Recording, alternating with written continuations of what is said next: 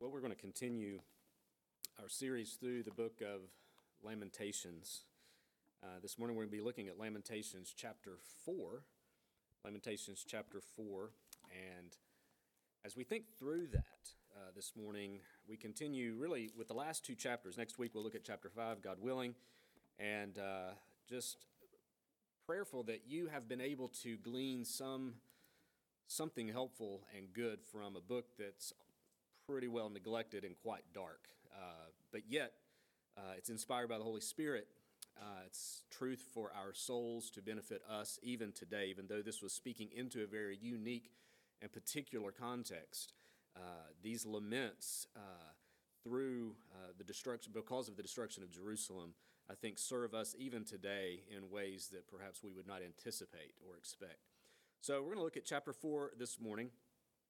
Uh, I want to read the passage and then uh, ask the Lord to help us understand it uh, and guide us through it, and we'll continue our way through chapter 4. Let me read Lamentations chapter 4, beginning with verse 1. How the gold has grown dim, how the pure gold is changed. The holy stones lie scattered at the head of every street. The precious sons of Zion, worth their weight in fine gold, how they are regarded as earthen pots work of a potter's hands. Even jackals offer the breast they nurse their young. But the daughter of my people has become cruel, like the ostriches in the wilderness. The tongue of the nursing infant sticks to the roof of its mouth for thirst. The children beg for food, but no one gives to them. Those who once feasted on delicacies perish in the streets. Those who were brought up in, the pur- in purple embrace ash heaps. For the chastisement of the daughter of my people has been greater than the punishment of Sodom, which was overthrown in a moment, and no hands were wrung for her. Her princes were purer than snow, whiter than milk. Their bodies were more, more ruddy than coral. The beauty of their form was like sapphire. Now their face is blacker than soot. They are not recognized in the streets. Their skin has shriveled on their bones. It has become as dry as wood. Happier were the victims of the sword than the victims of hunger, who wasted away, pierced by lack of fruits from the field. The hands of compassionate women have boiled their own children. They became their food during the destruction of the daughter of my people. The Lord gave full vent to his wrath. He poured out his hot anger, and he kindled a fire in Zion that consumed its foundations. The kings of the earth did not believe, nor any of the inhabitants of the world that the foe that foe or enemy could enter the gates of Jerusalem. This was for the sins of her prophets, the iniquities of her priests, who shed in the midst of her the blood of the righteous. They wandered blind through the streets. They were so defiled with blood that no one was able to touch their garments. Away, unclean, people cried to them. Away, away, do not touch. So they became fugitives and wanderers, people said among the nations. They shall stay with us no longer. The Lord himself has scattered them. He will regard them no more. No honor was shown to the priests, no favor to the elders. Our eyes failed, ever watching vainly for help. In our watching, we watched for a nation which could not save. They dogged our steps so that we could not walk in our streets. Our end drew near, our days were numbered, for our end had come. Our pursuers were swifter than the eagles in the heavens. They chased us on the mountains, they lay in wait for us in the wilderness. The breath of our nostrils, the Lord's anointed, was captured in their pits, of whom we said, Under his shadow we shall live among the nations. Rejoice and be glad, O daughter of Edom, you who dwell in the land of Uz. But to you also the cup shall pass. You shall become drunk and strip yourself bare. The punishment of your iniquity, O daughter of Zion, is accomplished. He will keep you in exile no longer, but your iniquity, O daughter of Edom, he will punish, He will uncover your sins. Let's pray together. Father, thank you for this word. Lord, as difficult and dark as it seems, I pray that you would help us find uh, truth in it, that you would teach us from it. We ask now for the help of your Holy Spirit to do so in Jesus' name. Amen. As I think about uh, conflict or tension, uh, I'm one of those people that like to resolve tension quickly. Uh, I'm not one who likes to linger in conflict. If there's uh, reconciliation that needs to take place, or if there's some kind of resolution that needs to be pursued, I'm one that wants to find it fast uh, and, and mend things as quickly as possible. Uh, I know some people like to kind of sit in that for a while, but I'm one of those, again, that uh, I, am not one who likes tension or, or, or things to linger very long. Well, when you think about that, I think books like Lamentations are good for people like me. because Lamentations does not resolve the tension quickly when it comes to all that we see here in this book. In fact, it lingers. This lament goes on for five chapters. Uh, it just continues. Even when you find hope in the midst of the, the middle of chapter three, uh, there's still this lingering of lament. Uh, in fact, we find that in chapter four as we go on into it. In chapter three, we do hit the high mark of the book as the writer does turn the corner from all the devastation that has been described and has been experienced. And he calls to mind the character of God and therefore finds hope again. You see that in chapter 3, verse 21. But this I call to mind, and therefore I have hope. Uh, he fights to remember the truth of who God is, the character of who God is, and because of that is able to find hope. It takes three and a half chapters to get there this gut wrenching pain, this hurt, this sorrow, this pain that he's experiencing, but he does find the source of hope again. But now in chapter 4, we go right back to the horrors of lament. The lament is not finished, it is not over. And even when we're able, think about that in our own lives, when we're, when we're able to see the source of our hope and trust in the midst of a devastating situation or circumstance, even when we're able to cling to the anchor of our souls, the Lord Himself, it doesn't always mean the dark clouds will immediately be lifted. They may linger yet on and on, even after we have found our source of hope. In chapter 4, the writer goes right back to the horrors of the moment. Uh, we see that the, the, the graphic description of what takes place specifically during the siege of Jerusalem. The Babylonians came and they sieged the city. They, they basically locked up the, the walls and, and just let the people almost starve to death. Many of them did. You can read more about that uh, specifically in the historical accounts there uh, earlier in the Old Testament. Uh, but chapter 4 is a very dark, quite graphic description of what takes place. One of the things that we, we find in, in Lamentations is that in the midst of this judgment for the sins of the people, in the midst of this description of what took place, the devastation that, that the people endured, one of the things that we find God doing is God is, is He certainly is bringing judgment to bear upon the people for their long uh, list of sins and their, their, their years and years of unrepentant uh, uh, response to their sins, even after all the prophets had come to them.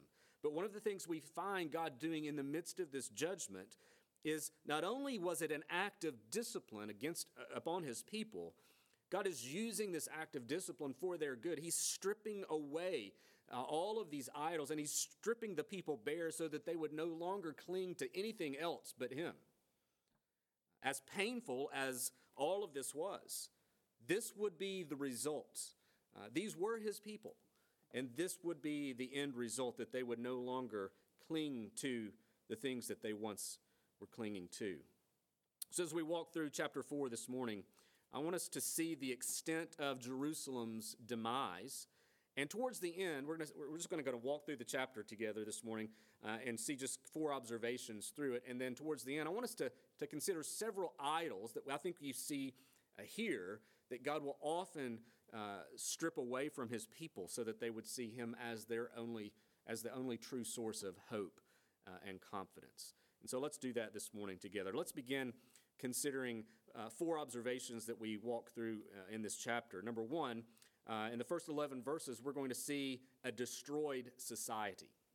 a destroyed, a devastated society. I mean, this society is all but gone. Chapter 4 brings us sharply back into the horrible reality of Jerusalem's uh, destruction, devastation. It's a city that has endured total destruction, and one in which its people are even now living in subhuman degradation. Previously, we see in the previous chapters, there's focus on the leveling of the city's structures physically. But now in chapter 4, he begins to zero in on the leveling, leveling of the people uh, themselves. Uh, one writer, Christopher Wright, said the entire community from top to bottom, from the elders to the infants, from the king in his palace to the mother in her kitchen, has been turned upside down and shaken out and left shattered and scattered like trash littering the streets. And that's exactly what you find in these first 11 verses. In verses 1 and 2, you see how the gold has turned to clay. In verses 3 and 4, how the children the, in the streets have been left to starve, no one giving them food. In verses 5 through 6, the wealthy are forced to scavenge. In verses 7 through 9, the healthy are now skin and bone as hunger has ultimately taken its toil, toil upon them. And then in verse 10, perhaps one of the worst and most horrific verses in the book, in fact, maybe in the Bible, you see that these compassionate mothers have now even turned into cannibals, eating their own children. There's not one person was left unimpacted by this devastation. They're thinking about things in terms of our day and time. There was no amount of quarantine or social distancing that could have saved you from the impact of Jerusalem's devastation. It was total. Every person impacted to some degree, and it was horrible. In fact, verse 9 tells us that it was so bad that it would have been better to die in battle by the sword than to continue living amidst the devastation of Jerusalem. So you see in the midst of these first 11 verses just an, an obliterated society. The, the, the culture of the day, the society of the day was destroyed completely. But then you move on to verse 12 through 16, and you see not only was the, the society destroyed, and, you, and you, just the graphic nature of that description in the first 11 verses, in verses 12 through 16, you see how the leadership was humiliated. Uh, in verse 11, it says that the Lord had given full vent to his wrath. He poured out his hot anger, and he kindled a fire in Zion and consumed its foundations. It's really a good description of the, what happened in the first 10 verses. Uh, the Lord's wrath had been fully unleashed upon his people in disciplining them. And in verse 12, you see the shock of the surrounding nations. The kings even couldn't believe, and the surrounding nations could not believe that this happened to Jerusalem. Um, but then you get to verse 13, and we see a major source of Jerusalem's downfall. It was the sins of the prophets and priests that had led to the people's demise.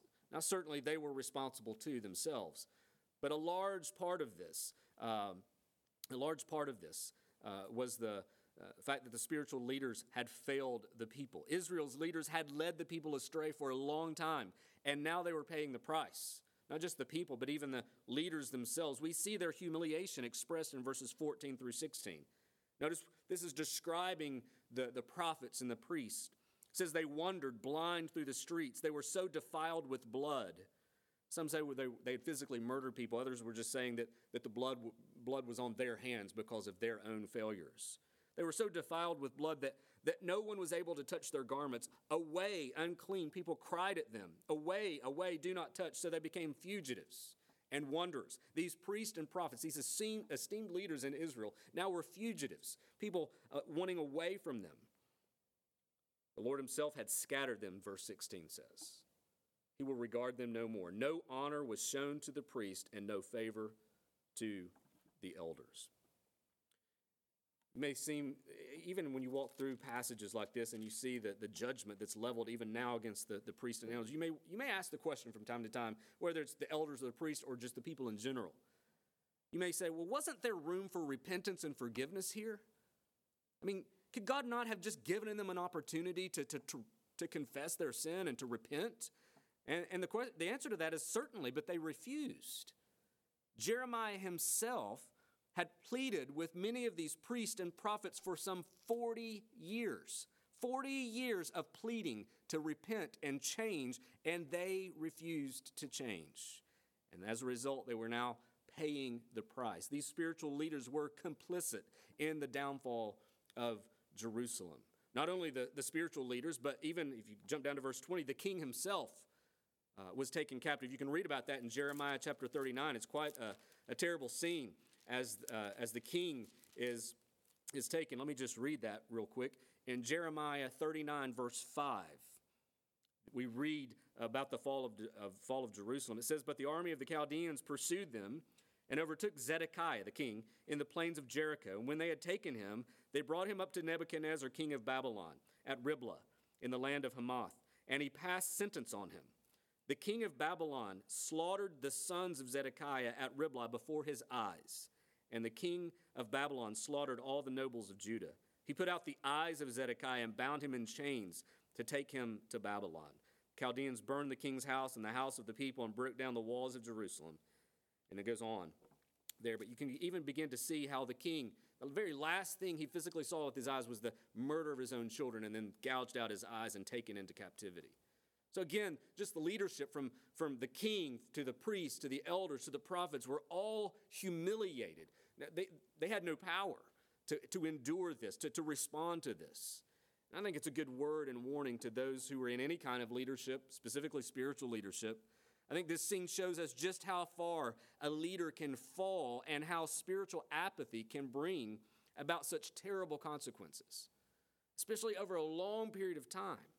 Spiritual leaders need to be vigilant and grounded in the truth. I think one of the things you take away from this is that the downfall of Jerusalem was largely the result of failed leadership of, cling, of, of leaders taking the truth seriously and shepherding the people in it. Uh, it it's something that we need to, to keep in mind today. Um, you, you, know, a, a, lot of, a lot of churches uh, need, need to hear this, ours included, I think, is that we don't need clever and creative leaders. We need convictional leaders. And that's something that I think that it's so helpful for us when we think about the church. You know, the church is always looking for this fad and this thing, and how clever, how creative can we get?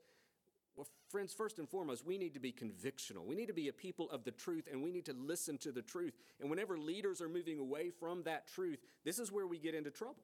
This is where we get into danger. And one of the things that Lamentations, I think, mourns, rightfully so, is the erosion of spiritual leadership, spiritual authority, uh, as the spiritual leaders abandoned uh, the covenant, abandoned the, the truth of God's word to go off chasing idols and to care for themselves. So you see their humiliation here in verses 12 through 16 as they failed miserably the people of God. And so, just keeping in mind, uh, one of the ways that you can serve your church faithfully is to pray for your leaders, pray for your elders, pray for your home group leaders, pray for those who are in authority over you, pray for those who are seeking to just shepherd you in other ways. Uh, one of the things that we could be praying effectively for uh, the kingdom of God is, is that, that the truth would continue to be the foundation of who we are. And when we begin to err and, and go astray from that truth, we begin to find ourselves in very difficult times. 40 years, 40 years, the prophets had warned and spoke uh, to these uh, leaders, and yet there was no change. And you see their humiliation here in full. Not only do you see the humiliation of the leaders, not only do you see a destroyed society, you see an abandoned nation. In verses 17 through 21, uh, Israel realized the inevitable. Uh, as the Babylonians pressed in, they looked to their surrounding neighbors for help. I mean, that's what any nation would do, right? Uh, you, you, you begin to be attacked, you're looking for allies, you're looking for help. Some other nation come help us. And the text tells us no help came. Look at verse 17. Our eyes failed, ever watching vainly for help. In our watching, we watched for a nation which could not save. As they scanned the horizon, waiting for some army to come to their aid, no army came. No help arrived. And so, you know, you just you must feel the utter hopelessness they must have felt at this time. Um, their spiritual leaders gone, humiliated. Their national leader taken captive. Uh, and now no one from the surrounding nations was there to help them. It was completely over. I mean, that was a helpless place to be. Their, their last source of hope uh, in, in someone else was gone. Friends, I know that that's a hard place to be. I know we're, as we seek to apply the book of Lamentations, uh, it, it can be difficult because we're dealing with the people of God uh, under the Old Covenant in the Old Testament. And we can't apply that directly to the United States of America. That just doesn't work uh, as we think about our, our Bibles and how the Old Covenant, New Covenant works. But as the people of God today, uh, we can at least learn principles and lessons from these things of the past. and we think about that, this, it's a hard place to be when, when we realize there is absolutely nothing that can be done, no help available for any particular trial that we're in. I don't know if you've ever been there before where you're just you're sitting there just feeling the helplessness around you that there's no other there's no option. There's no help that's going to come to your aid and you just feel the, the weight and the loneliness of that of that moment of just feeling completely completely and entirely helpless. Uh, the pain of war, the pain of destruction, and the pain of hunger were surely enough, and now they're feeling the abandonment of the other nations around them. There was no, no people trying to, to bring food supplies into Israel, none. And we see disasters happen in the world today, and there's large efforts often made. Southern Baptist being a, a, group that will often mobilize to help feed and help bring relief to people in hurting situations. There was none of that for Jerusalem, none of that for Israel today, or back in that day. Uh, even Edom, Edom is mentioned, uh, verse 21 uh, Edom, uh, their neighbors to the south, they wouldn't come to their aid either. The Edomites were the descendants of Esau, Jacob and Esau, remember the two brothers. And there had been centuries of conflict between these two nations, Israel and, and Edom. But not only would Edom not help, they gloated over Jerusalem's downfall. In fact, if you go to the book of Psalms, turn with me to Psalm 137. Psalm 137. Actually, Psalm 137 is a psalm of laments. Psalm of lament from the Babylonian captivity. So now the people are in Babylon, taken captive, and this is a psalm that comes out of that period of time. Notice the reference to the Edomites here. Let me just, it's brief, let me just read it. Psalm 137 By the waters of Babylon, there we sat down and wept when we remembered Zion. On the willows there we hung our lyres, for there our captors required of us songs, and our tormentors mirth, saying, Sing us one of the songs of Zion. The response, How shall we sing the Lord's song in a foreign land? If I forget you, O Jerusalem, let my right hand forget its skill. Let my tongue stick to the roof of my mouth if I do not remember you, if I do not remember, if I, if I do not set Jerusalem above my highest joys. And then look at verse 7. Remember, O Lord, against the Edomites, the day of Jerusalem, how they said, Lay it bare, lay it bare, down to its foundations. O daughter of Babylon, doomed to be destroyed, blessed shall he be who repays you with all with what you have done to us. Blessed, uh, blessed shall he be who takes your little ones and dashes them against the rock. You go back to verse 7, though, how the Edomites were not only not coming to the help of Jerusalem, they were saying, Babylon, take them out, lay it bare. We're going to be happy. The, the, the, the more devastation that you can cause, uh, the happier we'll be. So they, they were just rejoicing in their devastation. In verse 21, is just a reminder uh, that as Israel, as the, as the people of God, were, were lamenting this. It says, Rejoice and be glad, O daughter of, of Edom, you who dwell in the land of Uz. But to you also shall the cup, uh, also the cup shall pass. You shall become drunk and strip yourself bare. So there's this even prophecy and, and prayer or lament even that, that Edom would bear the consequences of their own sin against, against Israel. But you again, you see the, the, the, the abandonment of, the, of these people. Um, God's, verse 11, the full vent of his wrath had, had come upon them. Uh, and there was total devastation. Their society was destroyed. Their leaders were humiliated. Their neighbors would not come to their help. Complete isolation, complete devastation. And there they were. But one of the things that we find in chapter 4 that's different than the darkness of chapters 1 and 2 is in this time there is a glimmer of hope. As dark and as difficult as chapter 4 is to read, there is a glimmer of hope here. There's a glimmer of hope there at the end. In verse 22, it says this The punishment of your iniquity, O daughter of Zion, is accomplished. He will keep you in exile no longer. Or better, he will not prolong your exile, or he will not exile you again. But your iniquity, O daughter of Edom, he will punish, and he will uncover your sins. So there you see the reference again to Edom. But right there in verse 22, you see this glimmer of hope. The dark chapter ends with a word of God's faithfulness. Jerusalem's woes had reached the depth of the, I mean, it had, had reached the worst of the worst. Um, I guess using terminology we've come to learn in the last few weeks, is that the curve of their judgment was beginning to flatten as things could not get any worse for them at this moment. It's a recognition that the flood of God's anger against their sin had now passed. The dust could begin to settle, and they could now, at least, difficult as it may be, they could at least look somewhat towards the future. They still had 70 years of exile ahead of them. Things would not drastically change just yet, but there was still hope.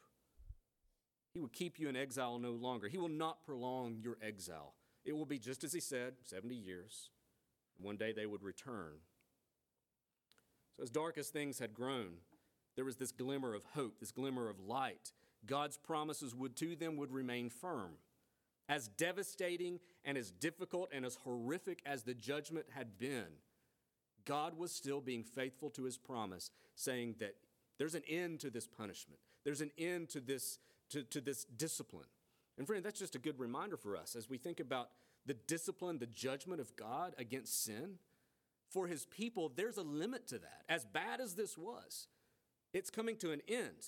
It's accomplished. He's not going to, to, to extend it any longer. But, friends, as you think about just who we are today, if you're, if you're watching this and, and, you're not a Christian, there's coming a day when God's judgment will be unleashed upon un- unbelievers, and there will be no end to that judgment. There will be no end to that devastation. There will be no end. It will be eternal, everlasting separation from God. There's not going to be a time for unbelievers when, when, when all is said and done where God will say, okay, your, your iniquity is accomplished. You can now come into to heaven. This separation that's going to happen at the end is a permanent, eternal separation. And to be part of the people of God means that we must look to God's provision, that, that God, who is holy, has every right to judge us as his creation. He has every right to judge us because we've rebelled against him, that we have fallen short of his glory, we've sinned against him. And yet, in his kindness and grace, he has provided salvation and redemption for us by sending his one and only Son into the world. That through Jesus, who lived a life of perfection and, and honor and respect, died upon the cross for sin, bore the wrath. He, he bore the full wrath of God's judgment against us on the cross so that those who look to him would not have to endure such danger of judgment and wrath, but rather would be welcomed and accepted into to, to heaven forever, that adopted as God's children. But those who don't, those who remain in their sin, those who haven't yet yielded by faith to Jesus, they have a devastation that's far worse than anything you can imagine in Lamentations, and it's eternally, uh, it's an eternal reality. So, friend, I would encourage you if you've not trusted in Christ, put your hope in Jesus Christ. He's the only one that can save you from such danger. There is hope. Amidst all of the darkness and devastation this world offers and provides and, and we experience, there's hope in Christ. Friends, this is a word of hope to the hopeless. Lamentations helps us. You may, you may often wonder in your life why things have happened the way they have. I think all of us ask those kinds of questions. Some of you ask them uh, more often. Uh, you may have wondered from time to time if your life was supposed to be different. But in the midst of the brokenness, in the midst of the, the devastation that we often feel, God will remind us where our true source of hope and sufficiency ought to be. And even when you're enduring a raging storm, you can know that the promises of God remain true. You can look to books like Lamentations, as dark and as horrible as, of, of a reality they experienced, there was still promise, there was still hope, there was still kindness of God uh, upon their lives. His mercies are new every morning. Friends, one of the things we should remember is that God will keep His word to you, even when you find yourself at the bottom, even when you find yourself in the darkest of dark places. Mark Vroegop, uh, again from his book Dark Clouds, Deep Mercy, said brokenness, brokenness that leads us to see God again is not wasted. Pain that leads you to trust God alone is not pointless.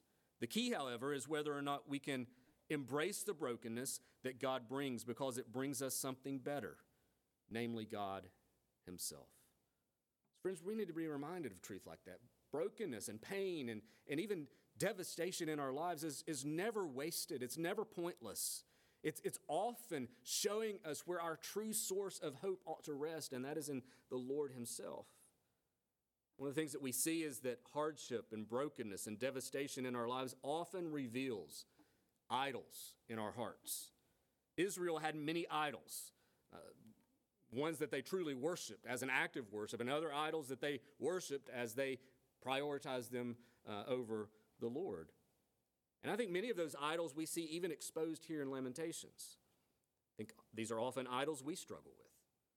In his book, Counterfeit Gods, Pastor Tim Keller defines an idol as anything more important to you than God, anything that absorbs your heart and imagination more than God, anything you seek to give, anything you seek to give you only what God can give. Devastation will, hardship will often expose these idols.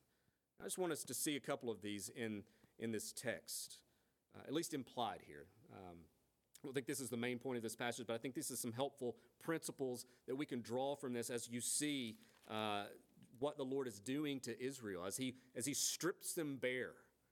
Uh, as, he, as he strips them bare. In fact, in some ways, he, it's almost an answer to the Edomites' prayer lay it bare, lay it bare. That's exactly what God did. Uh, and as he does that, he is, he is teaching them something very important about the nature of their own hearts.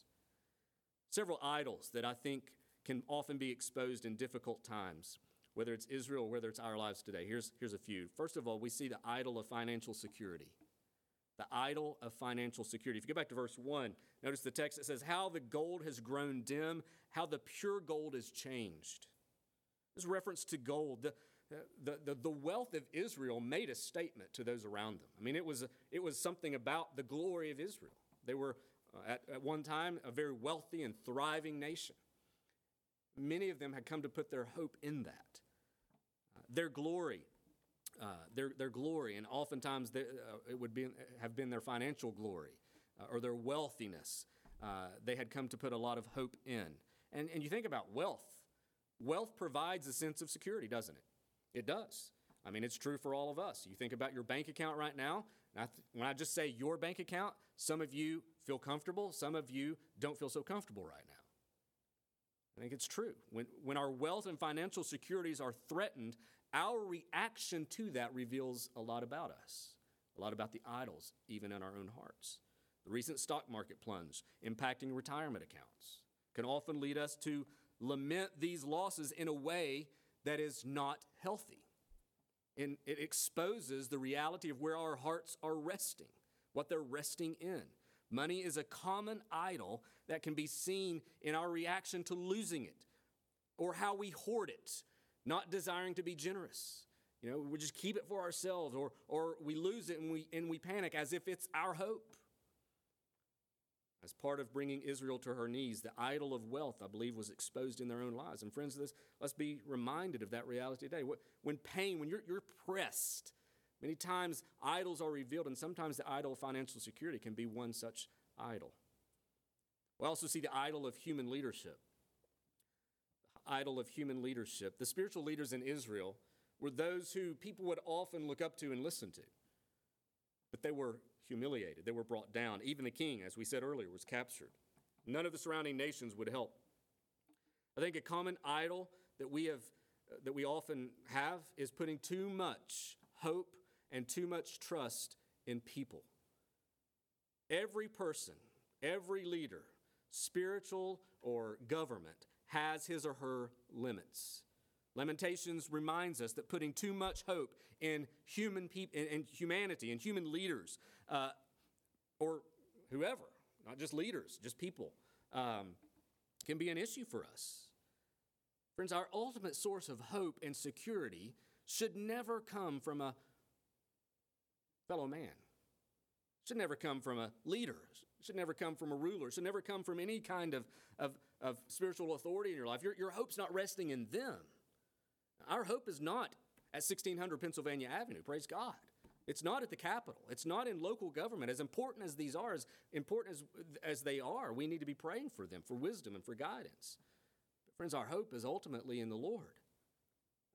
I think oftentimes we can put too much focus in our friends, our spouse, or someone we're close to, or human leaders. And when they're removed from us, what do we have left? And excessive dependence upon others can be an idol. I think you see that as Israel vainly scans the horizon for help. They're just looking to anyone to come help them, and they're looking at the wrong place. They should have looked upward, not outward. And that's what we find is that oftentimes we can idolize others to the point of unhealthy in, in unhealthy ways. You also see the idol of cultural comforts idol of cultural comforts. Chapter 4 is a hard chapter to read. It's dark, it's shocking, it's graphic. But its point is to show us the complete unraveling of a society, of the social fabric of the city. The judgment of God impacted even how people treated each other. Compassion was gone, cultural norms were no more. Even the most basic of relationships distorted. And it was as if every man live for himself. Lamentations, what it does is it removes all the insulation and it mourns the reality of just how broken a community can become because of its own sin. It pushes us to mourn the loss of good and godly norms that we should feel broken over when, they, when they're no longer around.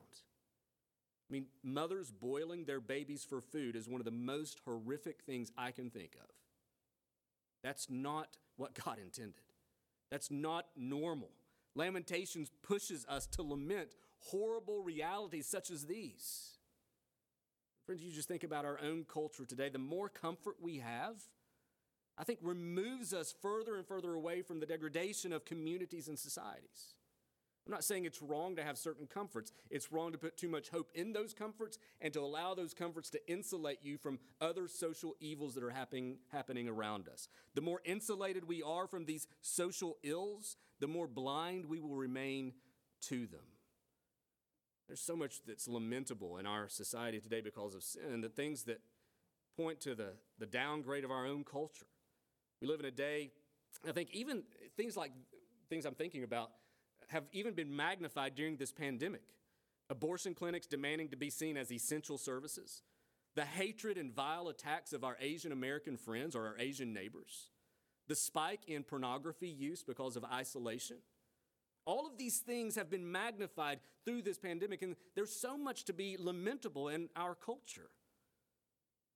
These are just about a few examples, but you get the point of, of cultural comforts can often insulate us from seeing the, the evil things around us. And when those insulations are removed, and you just begin to begin you, you begin to see clearly the, the magnitude of just how corrupt and evil a society can truly be.